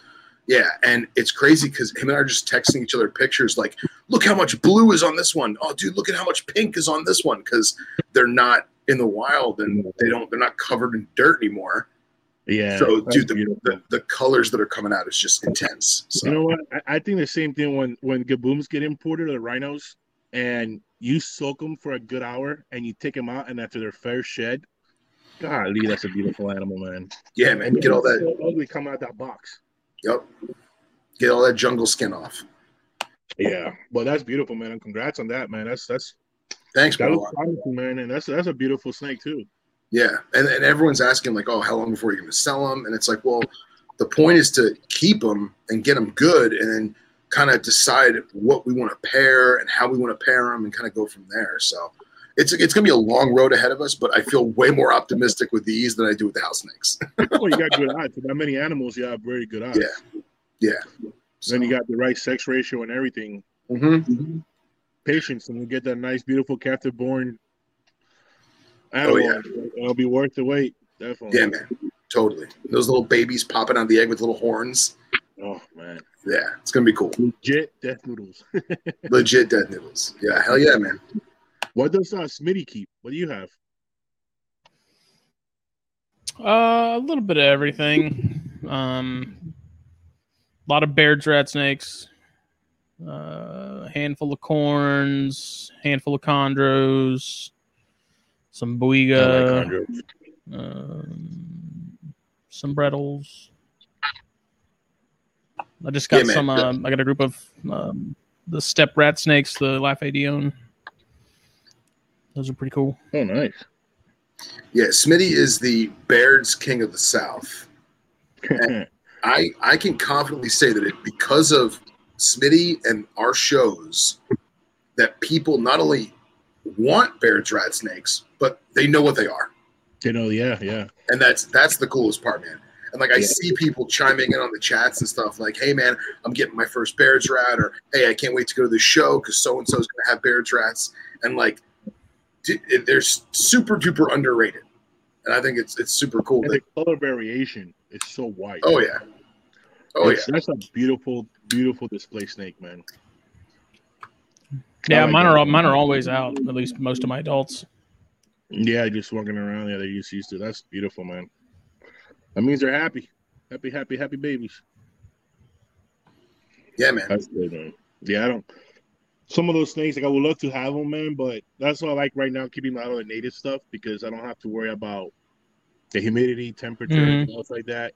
They're in my garage, in my room, my venomous room, and everything is gonna survive because everything is native to the here. Yeah. I, I simplify it from those days when I was breeding because it's just too much, man. And I have such a fear of heating elements with snakes, with anything that could happen that I'm like, if you can't survive South Florida weather, like I'm not just not gonna have you. So it, it Yeah. that changes. But I wish if I had more time and a nicer time to spend with them and stuff, those are animals that will definitely in the right display. They're just so beautiful, so amazing. Hopefully, one day my little one will get into it. But I think we can almost we can almost guarantee she is. odds are, but man, she's uh she's a different girl, man. She loves her she loves her crocodilians. That, that's her thing, man. She she has her her little crocodilians and then her owls, and then that's that's what she's uh that's her thing right now. You, you're keeping Yeah. Crocs right now? Yeah, yeah. If you give me a second, I'll show you my one of them if you want. Yeah, man. I mean, don't go losing fingers late at night or anything. Yeah. Go, go for If I die, I die, bro. It's, it's on live. it's all part of the It's show. documented. Yeah, exactly. Hold on one second. Ladies and gentlemen, he did it out of his own volition. Oh, they didn't read my text for me.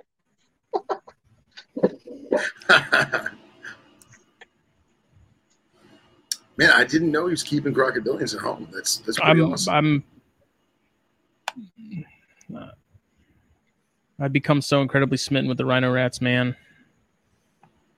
yeah, They're just so goofy, and they've become like my disposals. So if I have like extra fuzzies and stuff because I thought out too many or whatever, like they would they would eat until it was coming out of their mouth and they could not fit in their body anymore. Like they're they're freaking monsters. yeah, man, and they look great. I'm Yeah, trying look- to grow some pothos clippings to throw into the into the they're in the that small chondro rack that I had Sean build. they've now been moved into that just because I felt bad for like six courts were just a little tight for well, pretty much all of them, but you know, the the male and one of one of the males and the female definitely needed the the extra space. So Cool, man. Very cool. And dude, those Dion's are just dude. man, I need to get that female, that Beijing girl out in the natural sun so you can truly appreciate the freaking just antique color she has going on. Yeah, man. Antique is the perfect word for that.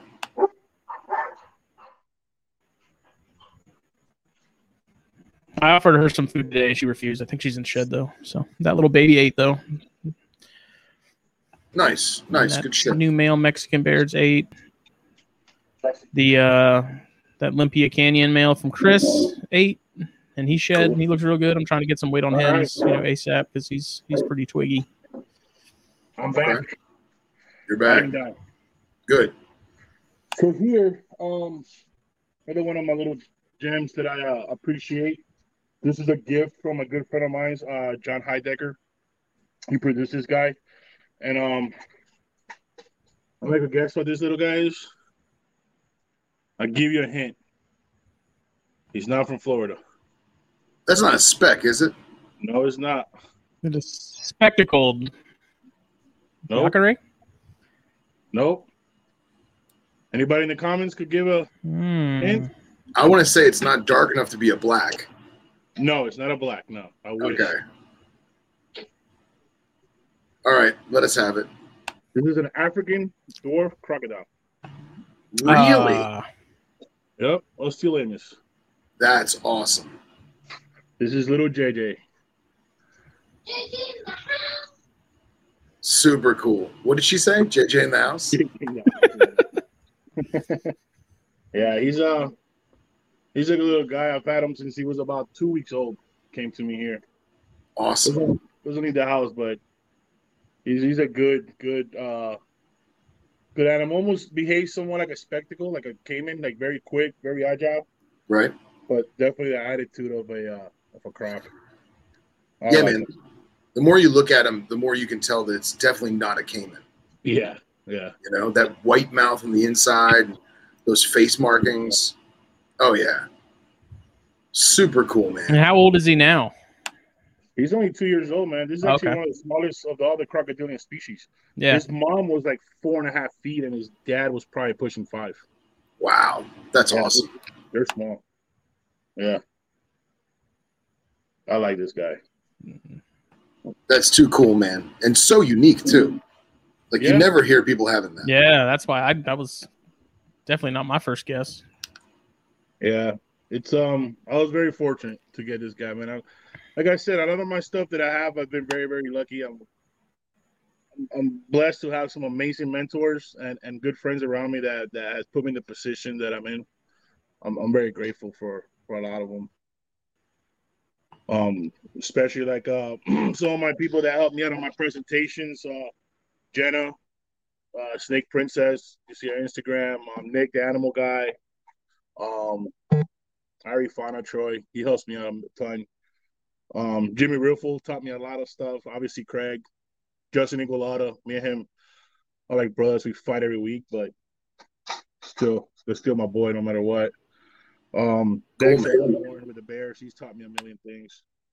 So I've been I've been very fortunate. Basin of Bells, those guys that I'm here because of them.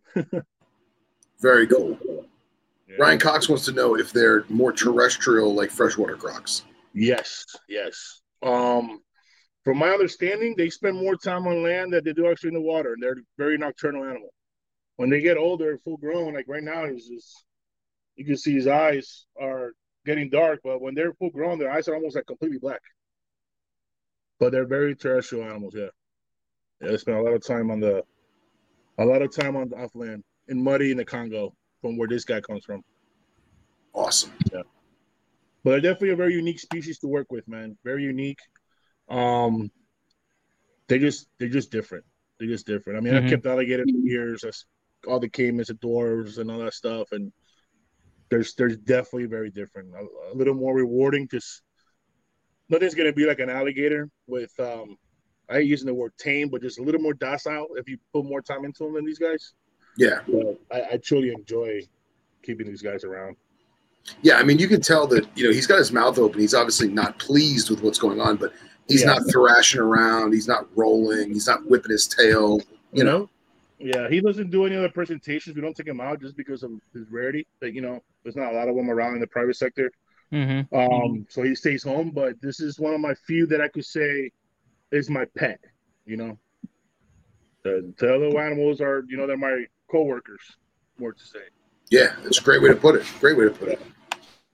So but yeah, let me put this guy back and I'll be right back in one second. Cool, man.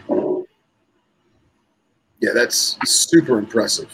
I had I had, I had no idea he had that. you know, so and dude, like I, I, I, have can't always wanted a emphasize- dwarf caiman, man. Yeah, dude, they're awesome. Like I see like robbing them up in Massachusetts playing with them, and it's like those big giant adults that are just giant dogs. I'm sure I'm sure they're not actually puppy dog tame. I mean, they're still crocodilians, but you know what I'm saying. Just wish I had more space to devote to such an endeavor. Right? Because if I'm going to do those, I'm going to do it right. Of course, of course. That's why I need to get uh, we need to get Travis de Lagerheim on to talk about dwarf caimans because he's uh, he did the article on them in the second issue of the magazine, Yeah, I remember. and I'm going to talk to him about his setups and stuff too. So Those guys And, are uh, good. yeah, Those little kids are good. And the good thing is they stay small, so you can keep them for very long periods of time without having to have this crazy hundred by hundred foot enclosure. Yeah, yeah, exactly, exactly. yeah, But yeah, that's about it, man. I mean, I've heard they're a lot more lot more high strung than other the dwarf caimans. They more high strung than other stuff. I've heard they, they kind of have a reputation for being a little more they do. I think they do, but I think a lot of them don't get worked with so much, and they get so. um I don't know. This is my personal opinion, and my personal opinion only. I think that we don't give him the same respect as a bigger one because he's not going to hurt you. So the time that you will put in it for the fear of hurting you, you don't put it as much. I think. I can You know see what I that. I can see that. So, so in some cases, that's why, because most people that have them will never be able to keep them properly. They'll have them in a small, you know, twenty gallon fish tank for a year or two, and they just grab them whenever they can. They don't, they don't let them relax, calm down, and teach them because they're so smart, man. They, they- all of them are tremendously intelligent. You could teach Mhm. them so many different things um, between their names, different behavior cues, and everything else. I mean, I don't know if you guys like watch like Chris Gillette with those gators out there, and a few of those guys that have those alligators doing some crazy things yeah and, and crocodiles as well. wild. Yeah, Yeah. we just think they're dumb because they have a parrot brain. But like I said before, man, if that animal could survive without social media, internet, they're not stupid. They're Yeah. just built to do a certain thing, and that's what they're built to do. There's, they don't have to do a trick. Yeah, I, I've been bit by a three foot uh, smooth front, That's and and dude, it was it was fucked, man. Like it was so fast, and like I did everything by the book, and it was so fast. I got like twenty five or thirty puncture wounds in my right hand, oh man, and and Must the worst the part about it, yeah, well, the, the worst part about it was it was in like a hundred gallon enclosure, right? And because I, I was putting him back in the enclosure, it wasn't my animal, and he just swung around and grabbed me as I was exiting. And the worst part was I had to take him back out after I bandaged my head. I had to take him back out and drain the tank because it was just blood. Just the water was red. So like that was that was the worst part was having to redo the entire enclosure. that's the beauty of it, man. That is the beauty of it. That sucks, and he knows he got you once too. Oh, oh, absolutely, absolutely. Like I already tasted that meat. Gonna happen Yeah. again. And it wasn't. Don't, it was don't not. come in here with that weak ass shit ever again. Yeah, it was literally. I know, right? I I could not get mad at the animal at all because it was literally just a pop, like don't touch me, bam, you know, don't do that, and that's all he had to do. So You were probably more upset that he called you a pussy when you dropped him than actual bite. yeah, right, right. But it, it's happened to me, man. I've been bit by alligators before. You remember that video of Remember Steve Irwin getting bit on the hand by that alligator that one time, and he didn't. This is like he had like no reaction to it almost. No, that guy was cold as ice. But listen, I've been, I've had I've had things happen to me during a live show, and you can't you can't you can't do nothing about it. Like you have to just go with the flow. Put your hand in your pocket. Yeah. Finish the show. I had Leo one time. He put his talon through my hand in the middle of a show, and I couldn't do nothing about it. I blew out my ACL in the middle of a show, and I still Really? haven't. Yeah.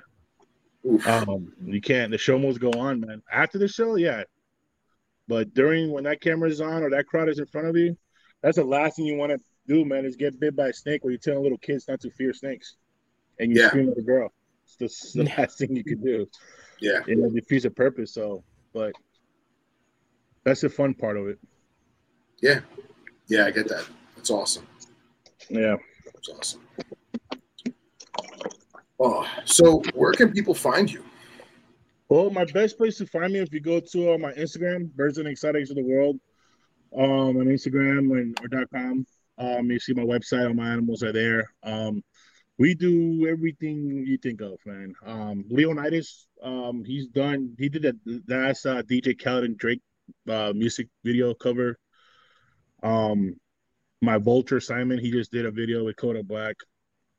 Um, I've done everything you could think of, man, all over the country, birthday parties, photo shoots, music videos, baby showers, weddings. You've been Baby showers. Yeah, I Oh, was I, I was there for that wedding. Leo Leonidas was the best man for Matt, and my other owl, Jamie, uh, was Maya. She was Jamie's uh, maid of honor. Yep. And Leo actually was a ring bearer too. Yeah, he was. Yeah, so we've we've done anything That's cool. from education to entertainment. There, there's very few things that we haven't done. Um, you know, the rules is as long as it's respectful situation, then yeah, you know, we'll do it. Um, and we do private events, everything you could think of that that we could do something with with what we have is we're able to do it. Just contact me, send me a message through Instagram or or by email, and um, that's about it. You know, our staff is uh my guys that I have with me are are intelligent. They're they're very good. They're good with people. They're good with the animals. A lot of them have been around for a long time. Where they've seen raise some of the animals or been around them. So, you know, it's not um, I'm not a uh, uh how can you say that um, with the scare factor and things like that. That's not my presentations. You know, Right, right. It's the education, the respect. it's just the respect education on it, and and you know, you still have to do some type of show and stuff like that with the birds flying, things like that. But for the most part, uh, that's it. It's not uh no wow factors basically. If you're not impressed by the animal, I don't know what to do at that point. Yeah, no, I get it, man. That's about it. But yeah, That's easy to get a hold of. I'm all over the place. Like we travel all over the country. We've been everywhere, so just hit us up. Hell yeah, man. Well, we really appreciate you coming on tonight, bro. It was a great show. I know that people Yeah. are loving it, the ones that are watching. Well, thank you. Glad that I got to meet you, uh, Smitty. It's been a pleasure. Yeah, man. Phil, it's always a good time, man. I hope to see you soon. Gotta Yeah, man. house. Yeah, dude, And, um, absolutely. I'm grateful for you guys, and I wish you all success and luck with this. Thanks so much, man. Thank we you. really appreciate you coming on. All right, buddy. Take care, man. Later. Thank you so much. Thanks. Good night. Later. Good night.